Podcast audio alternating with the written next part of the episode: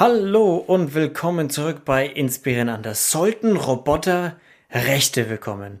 Der Frage gehen wir heute auf den Grund mit dem Robotics-Experten Oliver Bendel. Der sein ganzes Leben lang schon Robotics erforscht und im Bereich tätig. Er hat eine ganz klare Meinung dazu.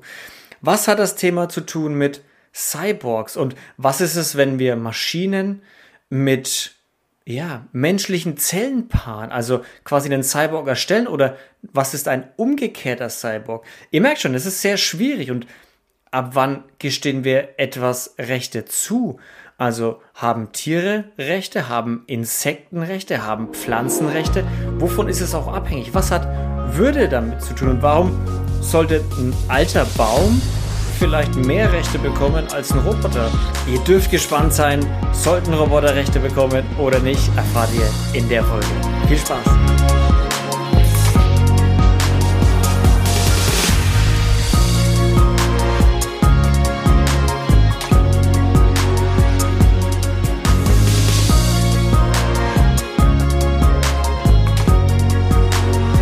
Wir hatten ja schon mal einen Podcast und da haben wir über das Thema Roboterrechte so ein bisschen, sind wir so ein bisschen, haben wir gestriffen, würde ich sagen. Mhm. Und haben gesagt, wir machen nochmal eine extra Folge dazu. Und heute, today is the day. heute reden wir über Roboterrechte. Du hast ja damals schon mhm. gesagt, deiner Meinung nach sollten Roboter keine Rechte bekommen. Mhm. Hol uns doch mal ab, warum sollten Roboter keine Rechte bekommen? Und auf welchem Stand sind Roboter momentan? Ganz kurz vielleicht. Mhm. Und was ist vielleicht auch die Zukunft davon? Mhm. Ja, alles, was Roboter tun oder auch KI-Systeme tun, ist simulieren. Sie simulieren Bewusstsein, sie simulieren Moral, sie simulieren Empathie und Emotion, sie simulieren vielleicht auch ähm, freien Willen und sie simulieren vielleicht auch, und jetzt wird spannend, Empfindungs- und Leidensfähigkeit. Ich komme ursprünglich aus der Tierethik. Ich habe in den 80er Jahren Philosophie studiert. Ein Teil davon war Philosophie der Biologie, zum Beispiel bei Gerion Wolters, den ich sehr geschätzt habe. Und das waren sehr kleine Kurse. Wir saßen manchmal zu zweit darin und das war ein Hochgenuss. Das war wirklich eine tolle Betreuung, könnte man sagen. Und damals haben wir Texte gelesen von Ursula Wolf oder Peter Singer, die immer noch zu den großen Tierphilosophen und Tierethikern und Tierrechtlern auch gehören, was man unterscheiden muss. Also Tierethik ist nicht gleich Tierrecht, aber sei es drum. Was wir damals festgestellt haben, äh, auch fußend auf äh, Aussagen von Jeremy Bentham meinetwegen, der auch Begründer des Utilitarismus war, dass man Tierrechte sehr gut begründen kann mit etwas, was man aus Fakten ableitet oder was man in der Realität beobachtet oder äh, untersucht. Und was man gemeinhin macht, man spricht Tieren Rechte zu, weil sie empfinden und leiden können. Deshalb habe ich das so betont. Das ist der Ausgangspunkt, der inzwischen allgemein anerkannt ist, was empfinden und leiden kann. Vielleicht ist Leiden sogar noch zu wenig. Ja, ich störe mich eigentlich etwas daran. Äh, wir könnten nämlich auch sagen, Glück empfinden kann oder mhm. Zufriedenheit empfinden kann oder noch schwächer Interessen haben kann. Wenn das der Fall ist, dann würde ich sagen, dann können wir von Rechten sprechen und diese Rechte zusprechen. Was wäre das bei Tieren? Es lohnt sich schon darauf, einen Blick zu werfen. Es ist nicht ganz einfach zu unterscheiden.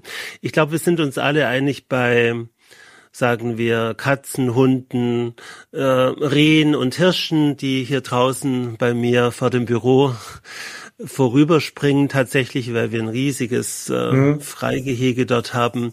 Dort sind wir uns recht einig. Also wir äh, sehen, dass diese Säugetiere natürlich Empfindungs- und Leidensfähigkeit haben. Sie würden schreien, wenn wir sie quälen würden. Sie ähm, reagieren schon auf kleinste Reize, wenn ich was laut ausrufe oder wenn ich etwas nach ihnen werfen würde, was ich nie tun würde. Ich glaube, dort ist es klar. Ist es so klar bei Fischen? Man hat sich lange drüber gestritten. Man dachte, Fische sind nicht leidensfähig. Die neue Forschung zeigt absolut, sie sind Leidensfähigkeit. Äh, was sie ja äh, sie sind Leidensfähigkeit, was sie auch in ihrem Verhalten immer zeigen. Natürlich ist dieses Verhalten Interpretationssache, vielleicht simulieren sie auch nur etwas, aber äh, zunächst mal erscheint es uns doch sehr ähnlich zu unserem Verhalten zu sein, dass die Fische unter Umständen davonschwimmen, wenn wir sie jagen wollen, dass sie zappeln, wenn wir sie verletzen und dass sie im Todeskampf sich wenden. Das ist bei Fischen zumindest beobachtbar und es könnte zumindest ein Hinweis darauf sein, wenn wir ein bisschen Empathie haben, dass sie auch leiden können. Neuere Forschung zeigt, sie haben Oberflächenschmerz, sie haben alles Mögliche, was auch mh, hm, zum Beispiel Säugetieren zukommt. Mhm. Die letzte Gruppe, kurz ähm, Insekten, dort glauben immer noch viele Experten, dass die nicht empfindungs- und leidensfähig sind. Auch das würde ich in Frage stellen. Ich fürchte, wenn die ganz neue Forschung kommt, dann wird auch die herausarbeiten, dass auch Insekten leidens- und empfindungsfähig sind. Wovon so, hängt es denn ab? Also mal ganz kurz, ja. wovon hängt es denn ab, deiner Meinung nach, dass man Leiden empfindet und Glück empfindet oder Schmerz empfindet oder ja, Interessen es, hat? Es, hängt zunächst von den Sinnen ab, also ob man Schmerz überhaupt fühlen kann, ob das relevant ist fürs Bestehen, fürs Fortbestehen, fürs Überleben und es hängt vom Bewusstsein ab. Ja, mhm. äh, nur etwas, was diese beiden Faktoren hat, diese beiden Möglichkeiten hat, also eine bestimmte Sensorik äh, zusammen mit einem bestimmten Bewusstsein kann empfinden und leiden. Äh, jetzt wird es aber schon schwierig, denn wir haben noch eine Gruppe ausgelassen, bevor wir zu den Robotern kommen, nämlich Pflanzen. Bei Pflanzen hm. ist es hm. schwierig. Es gibt äh, wunderbare Forschung aus Florenz, überhaupt aus Italien, die äh, sich kümmert um die Kommunikation von Pflanzen. In letzter Zeit hat man das auch wieder in Frage gestellt. Man hat gesagt, die Forscher sind viel zu weit gegangen in ihren Behauptungen. Es ist ja, nicht so, dass alle Bäume über, miteinander tuscheln und so weiter. Über Siemens. ja, es ist ein bisschen weniger, was da passiert, aber es passiert schon beeindruckend viel. Ich würde trotzdem sagen, vielleicht können Bäume irgendwas empfinden, um bei den Bäumen zu bleiben, aber sie können nicht leiden. Das würde ich abstreiten. Da würden wir diesen Begriff komplett überdehnen. Also wir könnten erstmal feststellen, dass viele Tiere empfinden und leiden können oder Glück empfinden können. Äh, wir können feststellen, Pflanzen vermutlich nicht. Und was ich feststellen will, deshalb sind wir hier, äh, Roboter können äh, empfinden höchstens in einer funktionaler, äh, in funktionaler Weise, dass sie etwas wahrnehmen können über Kameras, über Mikrofone und so weiter. Was sie auf keinen Fall können, ist empfinden, doch empfinden vielleicht in diesem funktionalen Sinne, aber ist Leiden oder Glück empfinden. Mhm. Äh, dazu fehlt das entsprechende Bewusstsein. Der Roboter äh, fühlt nicht wirklich Schmerz und er kann schon gar kein Glück empfinden. Das ist fast schon die nächste Stufe, würde ich sagen. Das wäre noch interessant, ob es eine Hierarchie der Gefühle gäbe. Ich würde es ausschließen, dass Roboter im Moment Leiden und Glück empfinden können und ich schließe es auch aus für die nächsten 100 Jahre. Boah, jetzt wage ich mich wow. wirklich weit voraus. Äh, was wäre vielleicht doch ein Artefakt, das leiden und empfinden könnte? Man könnte sogenannte umgekehrte Cyborgs bauen. Das wäre, also ein normaler Cyborg ist eine biologische Struktur, in die eine technische eingepasst wird. Zum Beispiel ein Mensch, der einen Chip zwischen Daumen und Zeigefinger bekommt. Ein umgekehrter oder umgedrehter Cyborg ist ähm, eine technische Struktur, in die eine biologische Struktur eingepasst wird. Zum Beispiel mh, mm, Nervenzellen, Gehirnzellen, Gehirnteile oder ganze Gehirne. An so etwas ist man dran. Man hat einen Computer gebaut, der tatsächlich ein biologisches Zusatzleben hat, ein biologisches Eigenleben. Er hat Nervenzellen, die äh, etwas wahrnehmen in der Umgebung, zum Beispiel hell-dunkel, und äh, so die Hardware im eigentlichen Sinne ergänzt. Also sowas baut man, was man in Zukunft bauen wird, und das ist auch eine Horrorvision, sind Roboter mit Gehirn oder Teilgehirn. An so etwas ist man dran. Also eigentlich äh, will man sogar Teilgehirne züchten im Reagenzglas oder in einer künstlichen Umgebung und dann robotischen Strukturen einpflanzen. Das ist die Idee. Äh, warum? Äh, ähm, weil solche äh, Teilgehirne in bestimmten Aspekten leistungsfähiger sein könnten als mh, äh, Gehirne aus Nullen und Einsen als elektronische Gehirne und sowas will man sich zunutze machen. Das könnte wiederum dazu führen, dass dieser umgekehrte Cyborg tatsächlich empfinden und leiden könnte in diesem Sinne. Mhm. Und dann müsste er Rechte bekommen. Wir haben es ja von den Rechten wir haben jetzt die Argumentation aufgebaut, nur etwas, was empfinden und leiden kann, kann Rechte haben. Roboter können das nicht, also haben sie keine Rechte. Ich würde sagen, umgekehrte Cyborgs, die irgendwann kommen werden, könnten Rechte haben. Ja? Nur, das sind keine echten Roboter. Das ja. sind Biomaschinen. Das ist ja. ein Trick sozusagen, ein biologischer Trick und ein sehr unappetitlicher Trick auch. Und man müsste dann auch fragen, was ist mit diesen Cyborgs, mit diesen umgedrehten Cyborgs? Ist das eine neue Klasse? Ist das eine neue Rasse? Werden wir die unterjochen, quälen, für einfache Arbeiten abkommandieren? Und die Gefahr ist natürlich da. Ja, ja, definitiv. Ich meine, das ist, hört zum ersten Mal davon, klingt nach einem sehr sehr verrückten Experiment, was man da macht, ein sehr und es ist kein fragwürdig. Also man hat einen ja, genau, Computer gebaut man, mit Nervenzellen. Kennt man bisher und nur es liegt Filmen. ja nahe, das zu verbinden. Vielleicht noch das Beispiel eines echten tierischen Cyborgs. Man hat schon vor zig Jahren eine Kakerlake genommen. Ähm, oder äh, die Möglichkeit einer Kakerlake, also man kann irgendeine Kakerlake nehmen und ihr ein spezielles Bauteil aufsetzen auf den Rücken. So, was man produziert und verkauft hat in den USA und man kann das immer noch bekommen, ist ein Bauteil für eine Kakerlake, die man erst fangen muss oder die man sich kauft in der mhm. Zoohandlung. Und dieses Bauteil bringt man auf die Kakerlake auf, man setzt es auf ihren Rücken und man verbindet die sehr, sehr dünnen Drähte mit ihren Fühlern. Die Fühler ähm, dienen der Steuerung der Kakerlake und was man jetzt tatsächlich machen kann mit der mitgelieferten oder herunterladbaren App, man kann über diese App dann die Kakerlake steuern. Das ist jetzt kein umgekehrter Cyborg, das ist ein normaler Cyborg, auch mit erheblichen ethischen Implikationen. Deshalb war die Diskussion vorher so wichtig, äh, können Insekten äh, leiden oder empfinden? Hm, ich würde sagen, ich vermute, sie können es und ich vermute, dass moderne Forschung das auch herausfinden wird, selbst wenn sie es nicht können. Ich finde, dass Insekten, auch Kakerlaken, bestimmte Interessen haben.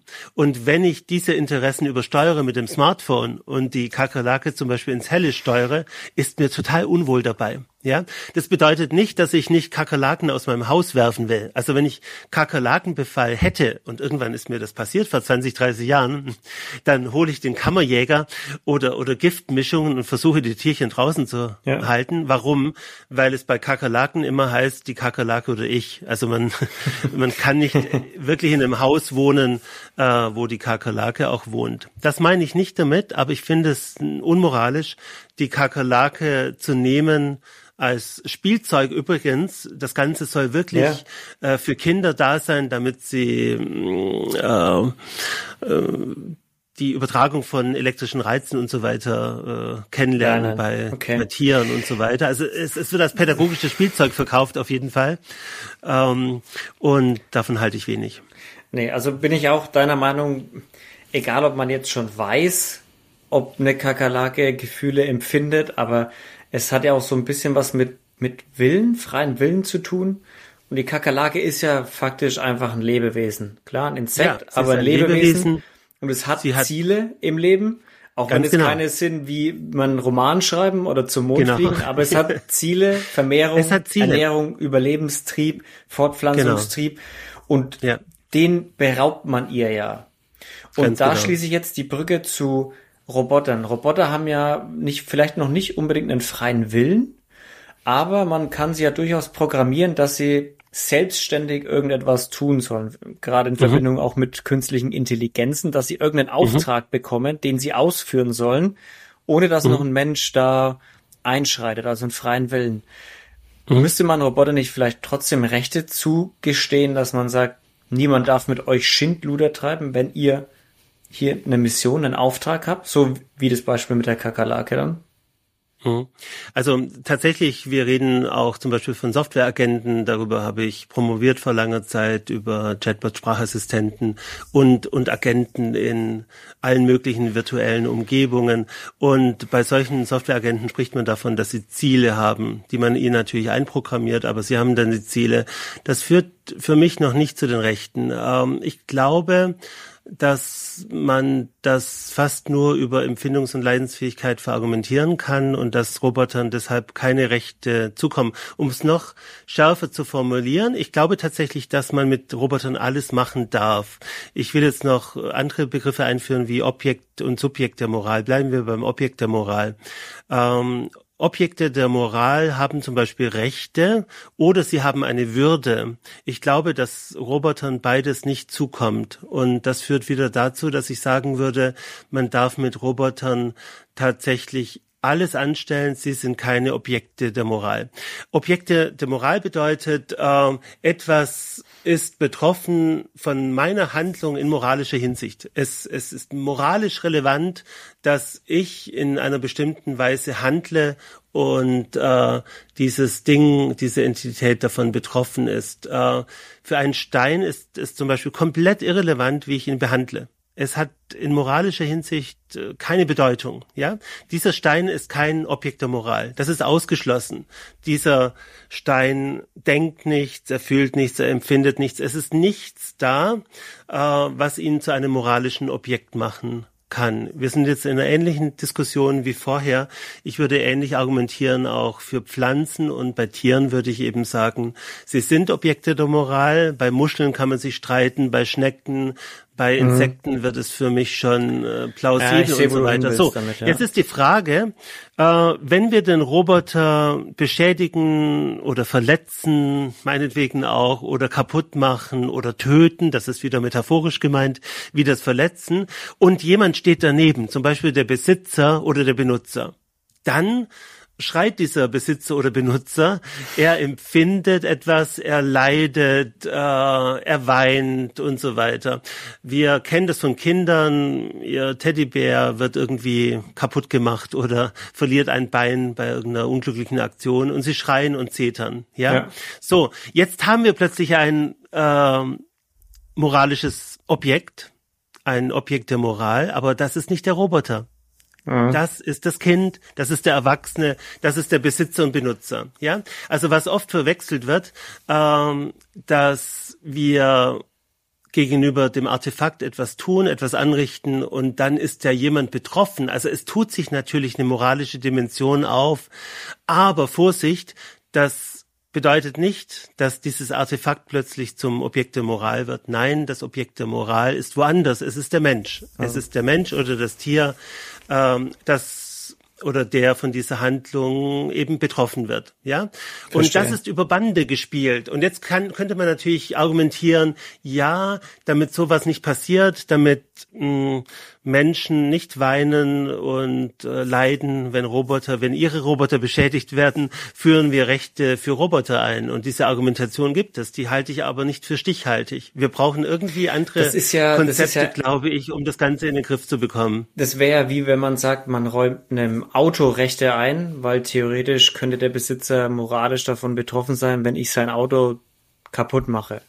Das ist ja auch Absurde nicht. Vorstellung. Dafür, ja. dafür gibt's ja Gesetze, die sowas dann regeln, dass man eben genau. Rechte, ne, das Recht auf, auf Objekte und so, dass man, dass man Besitzrechte einfach hat. Genau, das Auto ist ein tolles Beispiel. Vielen Dank dafür, denn wir hätten jetzt noch den dritten Begriff, nämlich Wert. Also wir haben Wert, wir haben Würde und wir haben Rechte. Ja, äh, ich würde sagen, Roboter können keine Rechte haben. Ich würde sagen, Roboter können keine Würde haben, aber Roboter können einen Wert haben. Der Wert kann sich verschiedentlich äußern. Es kann monetärer Wert sein oder der Roboter kann eine Bedeutung für mich haben ähm, und so weiter und so fort. Also der Wert kann eher im Roboter liegen oder eher in dem, was ich in ihn hineingesehen habe. So, jetzt kommen wir nochmals zurück auf die Tiere und auf die Pflanzen. Interessant ist, dass es in der Schweiz ein relativ neues Gesetz gibt, das Pflanzen mit einschließt in den Kreis der, jetzt wird's interessant, der Werte E, aber auch der Würde.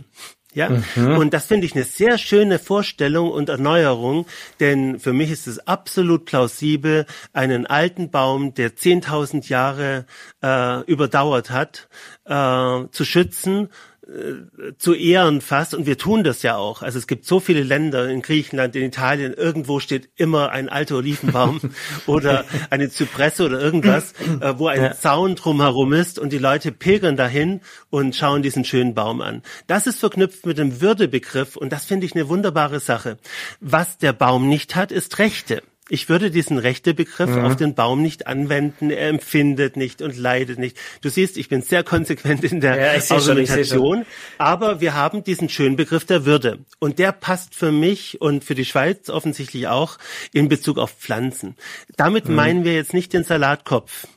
Damit meinen wir auch nicht die Radieschen oder äh, was auch immer. Aber damit meinen wir Bäume und andere Pflanzen, die eine bestimmte Schönheit haben, die, mhm. die von sich aus, Schönheit ist wieder, liegt im Sehr Auge relativ, des Betrachters, ja. aber die von sich aus einen langen Weg gegangen sind. Bei Bäumen ist das ein komisches Bild mit dem Gehen, aber äh, die lange überdauert haben, die, die viele Jahre äh, überdauert haben, überstanden haben und solchen Lebewesen, denn Pflanzen sind ja Lebewesen, äh, Würde zuzusprechen, das finde ich eine sehr schöne Idee. Aber wir müssen unterscheiden zwischen diesen Begriffen. Roboter können mhm. keine Würde haben, keine Rechte haben, äh, aber ein Wert. Aber ein Wert. Ja. Mhm. Gibt es denn, was sind denn die Argumente der, was sind denn die besten Argumente von Kritikern oder von Pro-Rechte für Roboter-Verfechtern, die sagen, mhm. Roboter sollten auf jeden Fall Rechte bekommen? Ja, es gibt verschiedene. Also ähm, was seit mehreren tausend Jahren für Artefakte und für Tiere angeführt wird und was auch Kant dann aufgreift, ist das Argument der Verrohung. Ähm, also wir sollten zum Beispiel Tiere nicht verletzen, foltern, quälen und so weiter, weil wir Menschen dann selber verrohen. Und ich finde, das führt trotzdem nicht äh, dazu, dass Roboter Rechte haben sollten. Das führt mhm. äh, in andere Weise dazu, dass also du Tiere meinst damit, Rechte dass unser Charakter haben. einfach schlecht wird, wenn wir über Dinge herrschen und schlecht herrschen über Dinge. Also genau. ausnutzen. Also wir verrohen und das ist schlecht Genau, wir verrohen, das ist schlecht äh, für uns selber und auch für unsere Umgebung, die wir dann entsprechend auch roh anfassen. Also das Verhalten, das wir praktizieren in Bezug auf Roboter oder Tiere oder andere, könnte sich übertragen auf andere. Und wenn ich meinen Sexroboter äh, geschlagen habe, dann könnte ich vielleicht auch äh, meine Frau oder meinen Mann schlagen. Ja, zum Beispiel. Das ja. ist ein tolles Argument und diese Verrohung gibt es vielleicht tatsächlich, zumal wir hier von physischen Objekten reden, an denen wir etwas etwas ähm, ausprobieren, aber es führt für mich nicht dazu, dass man diesen äh, Artefakten, jetzt bleiben wir bei den Robotern, Rechte zusprechen muss. Das ist für mich nicht das Argument, es ist ein tiefer Graben äh, zwischen dem einen und dem anderen. Was, was könnte man noch anführen? Äh, manche argumentieren mit der Menschenähnlichkeit von Robotern, mit dem Umstand, dass sie humanoid sind oder dass sie Androiden sind. Und das könnte in eine ähnliche Richtung führen wie das Argument der Verrohung, aber es ist noch was anderes damit gemeint. Es ist damit gemeint, dass es unmoralisch ist, etwas Menschenähnliches, Menschengleiches zu quälen oder zu foltern oder zu äh, kaputt zu machen und so weiter. Mm, das ist auch ein schönes Argument. Also ich, ich würde tatsächlich, wenn ich jemanden kennenlernen würden, würde, der, der menschenähnliche Puppen oder Roboter die ganze Zeit schlägt und verletzt und so weiter, würde ich mich fernhalten von dieser Person. Ja, das ist deshalb wieder ein tolles Argument. Es, es sagt etwas über die Person aus, die Artefakte behandelt. Aber es ist wiederum für mich äh, keine gute Grundlage, um Robotern Rechte zuzusprechen. Ich halte das für den grundsätzlich falschen Weg. Hm? Mhm. Ja, ähm, also generell die Argumente gegen Roboter sind im Prinzip, oder gegen Rechte für Roboter sind im Prinzip, Wert ist da, ja, aber mhm. Moral, Gefühle sind nicht da. Also diese, mhm. diese Vorstellung, die man hat von ja, Lebewesen, die Rechte haben oder Objekten, die Rechte haben, wie Menschen wie Tiere und Co., die Rechte haben, haben diese Werte alle drei. Und man kann schöne Beispiele anführen, wie die alten Bäume, die einen Wert haben, eine was Moral, was du hm. meintest? Sie haben, also alte Bäume hätten Wert und Würde. Beides. Würde, sorry, Würde war das. Ja, ja sorry. Wert aber keine Würde. Rechte. Genau, ja. aber keine Rechte ja. eben trotzdem. Ja. Und ich glaube, der Weg, oder deiner Meinung nach, der Weg, bis wirklich Roboter irgendwann vielleicht, schaffen sie es auch nie, so weit sind, dass sie würde Werte und ähm, Rechte und und Rechte eben haben, ist einfach mhm. ist einfach noch zu weit oder wird vielleicht niemals stattfinden. Ich glaube, dass das niemals stattfinden wird. Ich glaube auch, dass die viel besprochenen Sprachmodelle GPT-4 äh, und Co. oder auch äh, Chatbots wie ChatGPT nicht zu einem Bewusstseinssprung führen können, auch nicht zur Leidensfähigkeit und Empfindungsfähigkeit führen können. Ich glaube, der einzige Weg ist, sowas zu schaffen, sind umgekehrte Cyborgs. Äh, und das ist ein biologischer Trick, weil man biologische Strukturen wie Nerven und Gehirnzellen einfügt in ähm, robotische oder maschinelle Strukturen. Und das ist, äh, denke ich, doch eine ganz andere Sache. Es gibt noch eine Fraktion, die sagt, äh, wir sollten aufpassen, äh, Roboter wie Sklaven zu gestalten. Und die würden argumentieren mit der ganzen Bewegung, äh, die wir durchmacht und durchlitten haben in den letzten Jahrhunderten. Also wir haben zum Glück herausgefunden, dass man keine Sklaven halten sollte, dass alle Menschen frei und gleich sind und so weiter. Ja.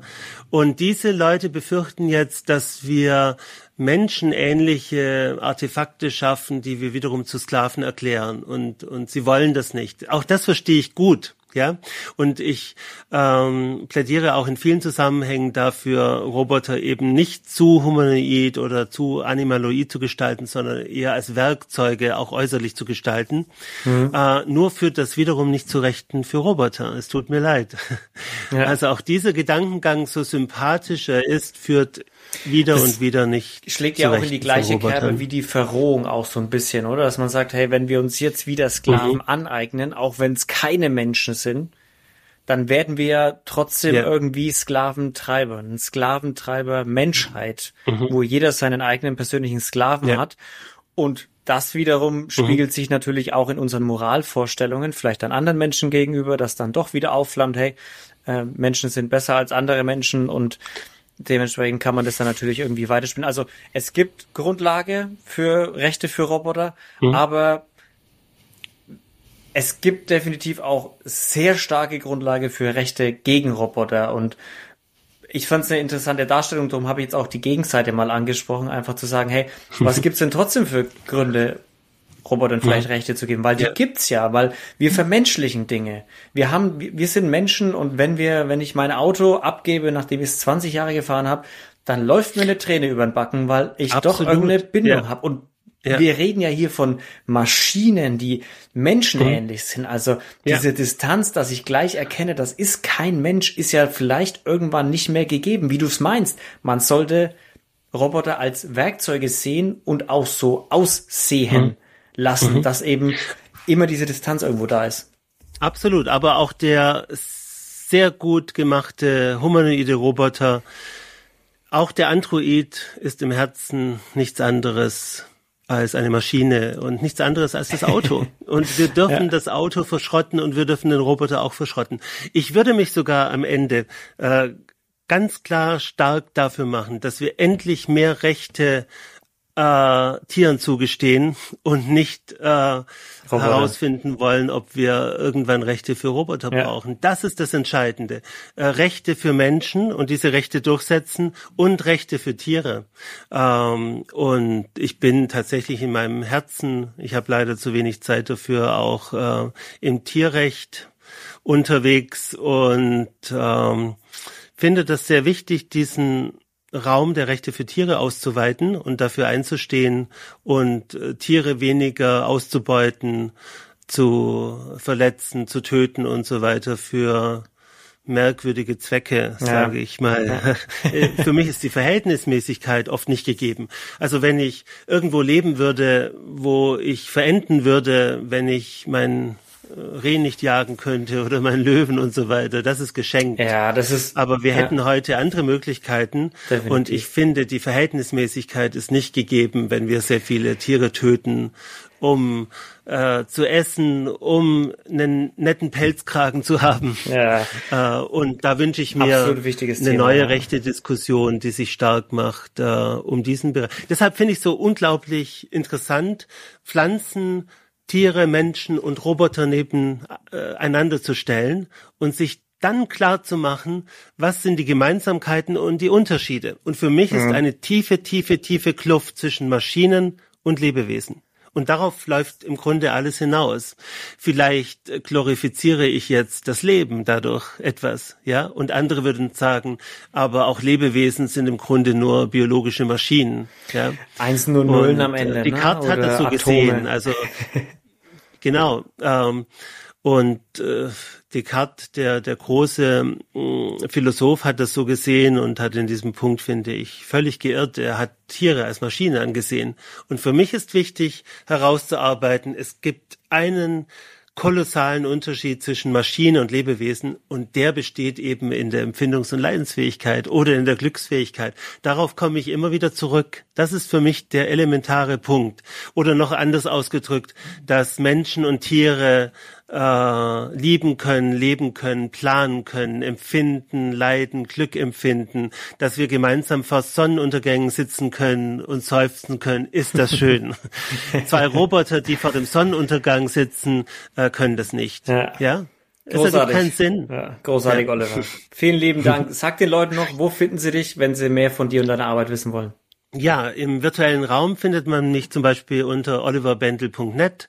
Dort findet ihr meine Vorträge, meine Publikation, äh, auch Beiträge über mich und ansonsten gerne meine Blogs informationsethik.net, maschinenethik.net und robophilosophy.com und unter diesem Namen twittere ich auch tatsächlich inzwischen. Ich habe meinen Twitter-Account ein bisschen Jawohl. umgestellt und bin nicht mehr Informationsethik äh, dort, sondern Robo-Philosophy. Oliver, vielen lieben Dank, dass du heute da warst. Gerne. Leute, vielen lieben Dank fürs Zuhören. Ihr wisst, wenn ihr den Podcast unterstützen wollt, dann lasst gerne ein paar Likes auf Spotify da, teilt die Beiträge und Folgen und schaut auch gerne auf Patreon vorbei, wo ihr den Podcast noch unterstützen könnt. Ansonsten seid lieb zueinander, bleibt sauber. Bis zur nächsten Folge. Tschüssi!